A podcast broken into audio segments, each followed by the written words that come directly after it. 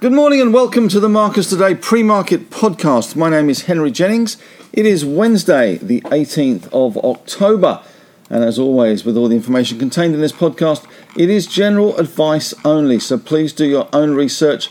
Contact your own financial advisor regarding any of the thoughts, ideas, or insights in this podcast. All right, well, let's kick things off with the scores on the doors and a pretty flat night in the US last night. Dow Jones closing up a measly 13 points or 0.04%.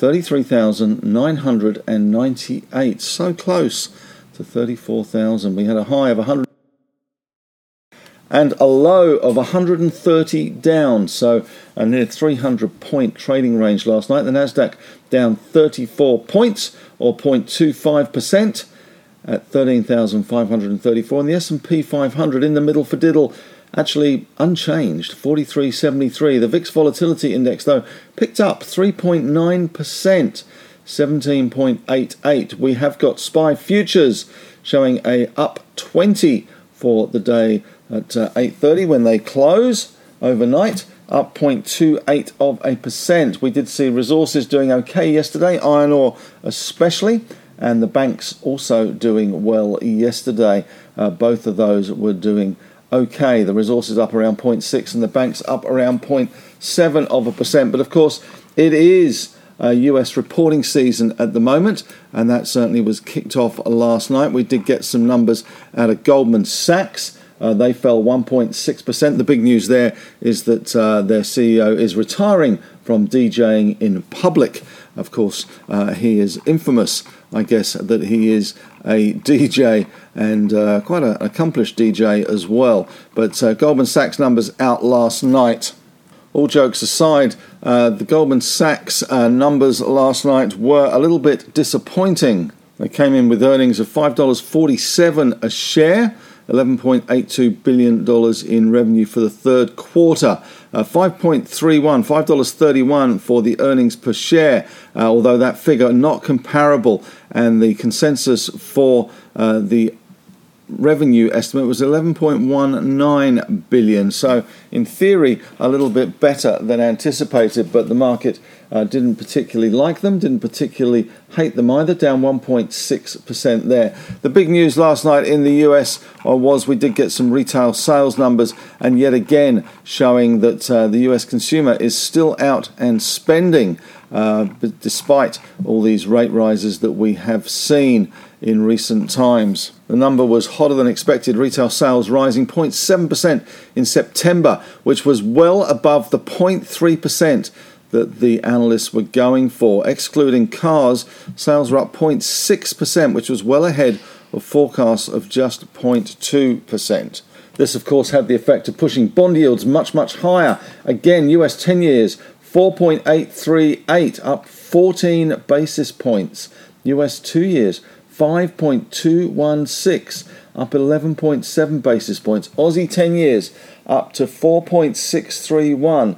So we have seen once again another shift in bond yields as that bond market sell off continues. It seems that the flight to quality, the flight to safety, uh, has not lasted that long, and we're back on that old trajectory of higher and higher bond yields. Uh, we do see um, Bank of America also uh, up with their results last night. They're up over 2%, 2.3%, better than expected report. And Bank of New York Mellon was up nearly 4% after it beat analyst forecasts for the quarter. But we did see chip stocks in the US under some pressure. Nvidia down 4.7% on the US um, banning exports of some chips uh, the AI chips to China. So that uh, certainly put the uh, the kibosh on Nvidia in the short term. It plans to tighten restrictions of sales of advanced AI chips to China. Looking at European markets, they were pretty positive, but only just. FTSE up 0.6, the Stoxx 600 down 0.1, Germany up 0.1, France up 0.1. Looking at US stocks, we talked Nvidia and we have talked Goldman Sachs, but AMD catching a bit of Nvidia negativity down 1.2%, Netflix down 1.4%, their numbers to come. Meta, the artist formerly known as Facebook, up 0.9, Tesla as well. Numbers are due very shortly in those. Amazon down 0.8, Alphabeti Spaghetti up 0.4, and we did see other banks in the US. Morgan Stanley up 2%, Citigroup up 0.6. Uh, UBS in Europe up 0.5, uh, Deutsche down 0.6, Barclays up 1%, CBA in overseas trade up 0.6%, and ResMed continue to find some stability up 0.4 of a percent. But it was all about the retail sales. It was all about the bond market last night in the US. Our SPI futures up 20 points. So we will see how things unfold. But it is AGM and production reports and lots happening in Australia today. Looking at commodities though, Brent crude slightly firmer. Uh, 0.26% higher, 23 cents, 90.37. We have WTI up 58 cents to 87.44. That was up 0.67%. Gold only slightly higher, but at least it was uh, positive, up $2.80, 0.14 of a percent higher to $1,922.30. Platinum up half a percent. In base metals, copper pretty much unchanged. Nickel up 0.1, aluminium down 0.1, zinc down 0.9 lead up 0.8 and tin up 0.2. Iron ore pretty much unchanged, but we did see a little bit of uh, buying yesterday in Asian trade in iron ore. Lithium also having a little bit of a bounce, according to our numbers, up 3.6%. Looking at commodity stocks overseas, Rio up 0.4 of a percent after those production report yesterday. We also had BHP up 1% in ADR terms, that's American Depository Receipts. Freeport McMoran up 1.8%, Vale up 0.8%, Albemarle up 1%, and we did see a little bit of uh, buying in some of the other lithium stocks overseas. Piedmont up 4.4, Livent up 1.1, and Sigma up 0.8. Oil and gas stocks slightly better, Shell up 0.8. Chevron and Exxon up 1.3%. Plenty going on today. We do have two not one, but two RBA speeches this morning. And we also get Chinese data, GDP, retail sales, and industrial output. That will come out at one o'clock.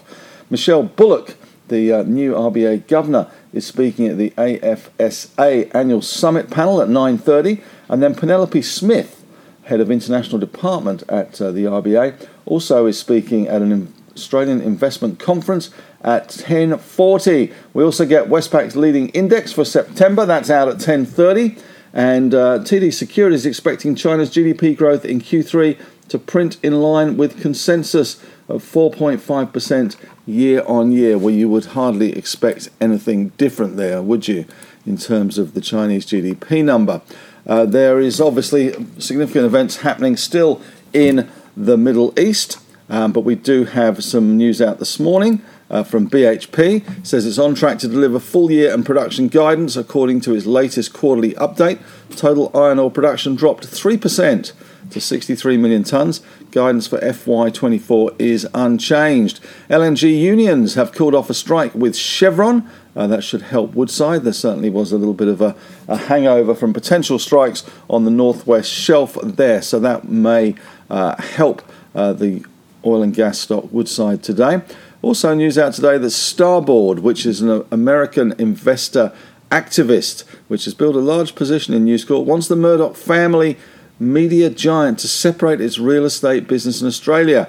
It wants it to sell its 61% stake in REA, which could unlock, according to them, 7 billion US in shareholder value. We shall see. And uh, also today, uh, we've had the Bank of America survey out as well. Uh, that came out um, and I've got more on that in Henry's take today. Looking at uh, other things out this morning, let's run through a few of them. Uh, BHP production numbers, the big one, I guess. Uh, that is out this morning. And we have uh, seen also an announcement that Whitehaven is going to acquire BHP's Daunia and Blackwater coal mines.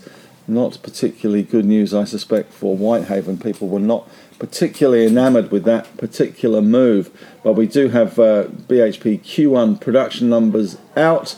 Uh, they don't look too startling.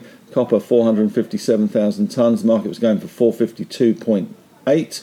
Iron ore 63.2. Market was going for 65.2. And uh, everything else looks relatively okay. And uh, if slightly a little bit better. Nothing to really worry the horses there. The coal news, probably the most important thing. Cettire out this morning as well. Uh, Q1 revenue 127.1 million, which is up 92% from a year ago of 66.1.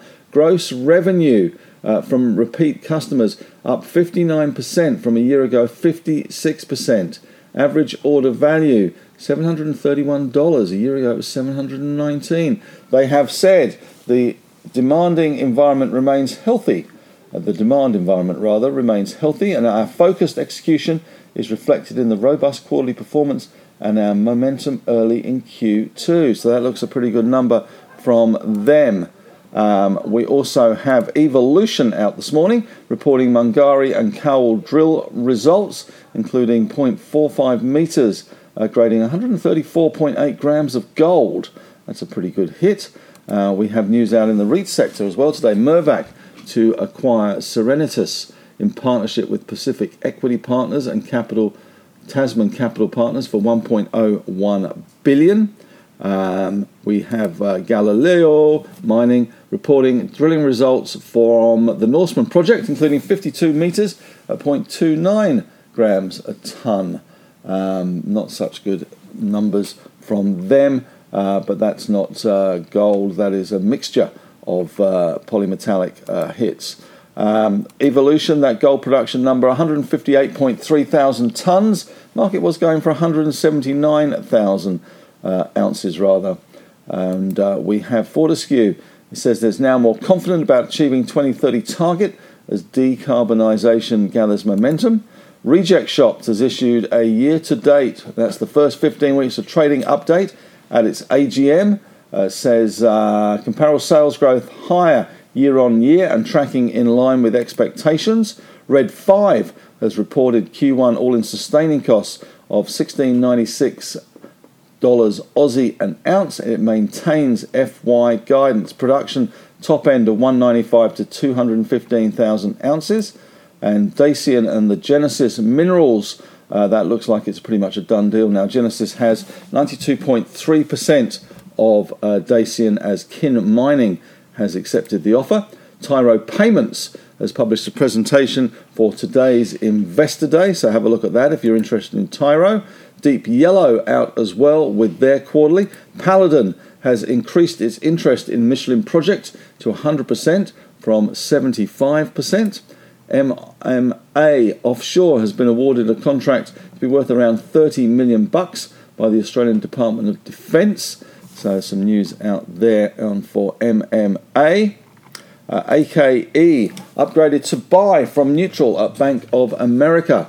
Target decreased, however, to $15.40 from $17.70. Still gives it 32% upside as from current prices. Rio Tinto upgraded to outperform from underperform at CLSA. Target increased to 126.5 from 124. There, Hub 24, some numbers out yesterday. Funds under administration.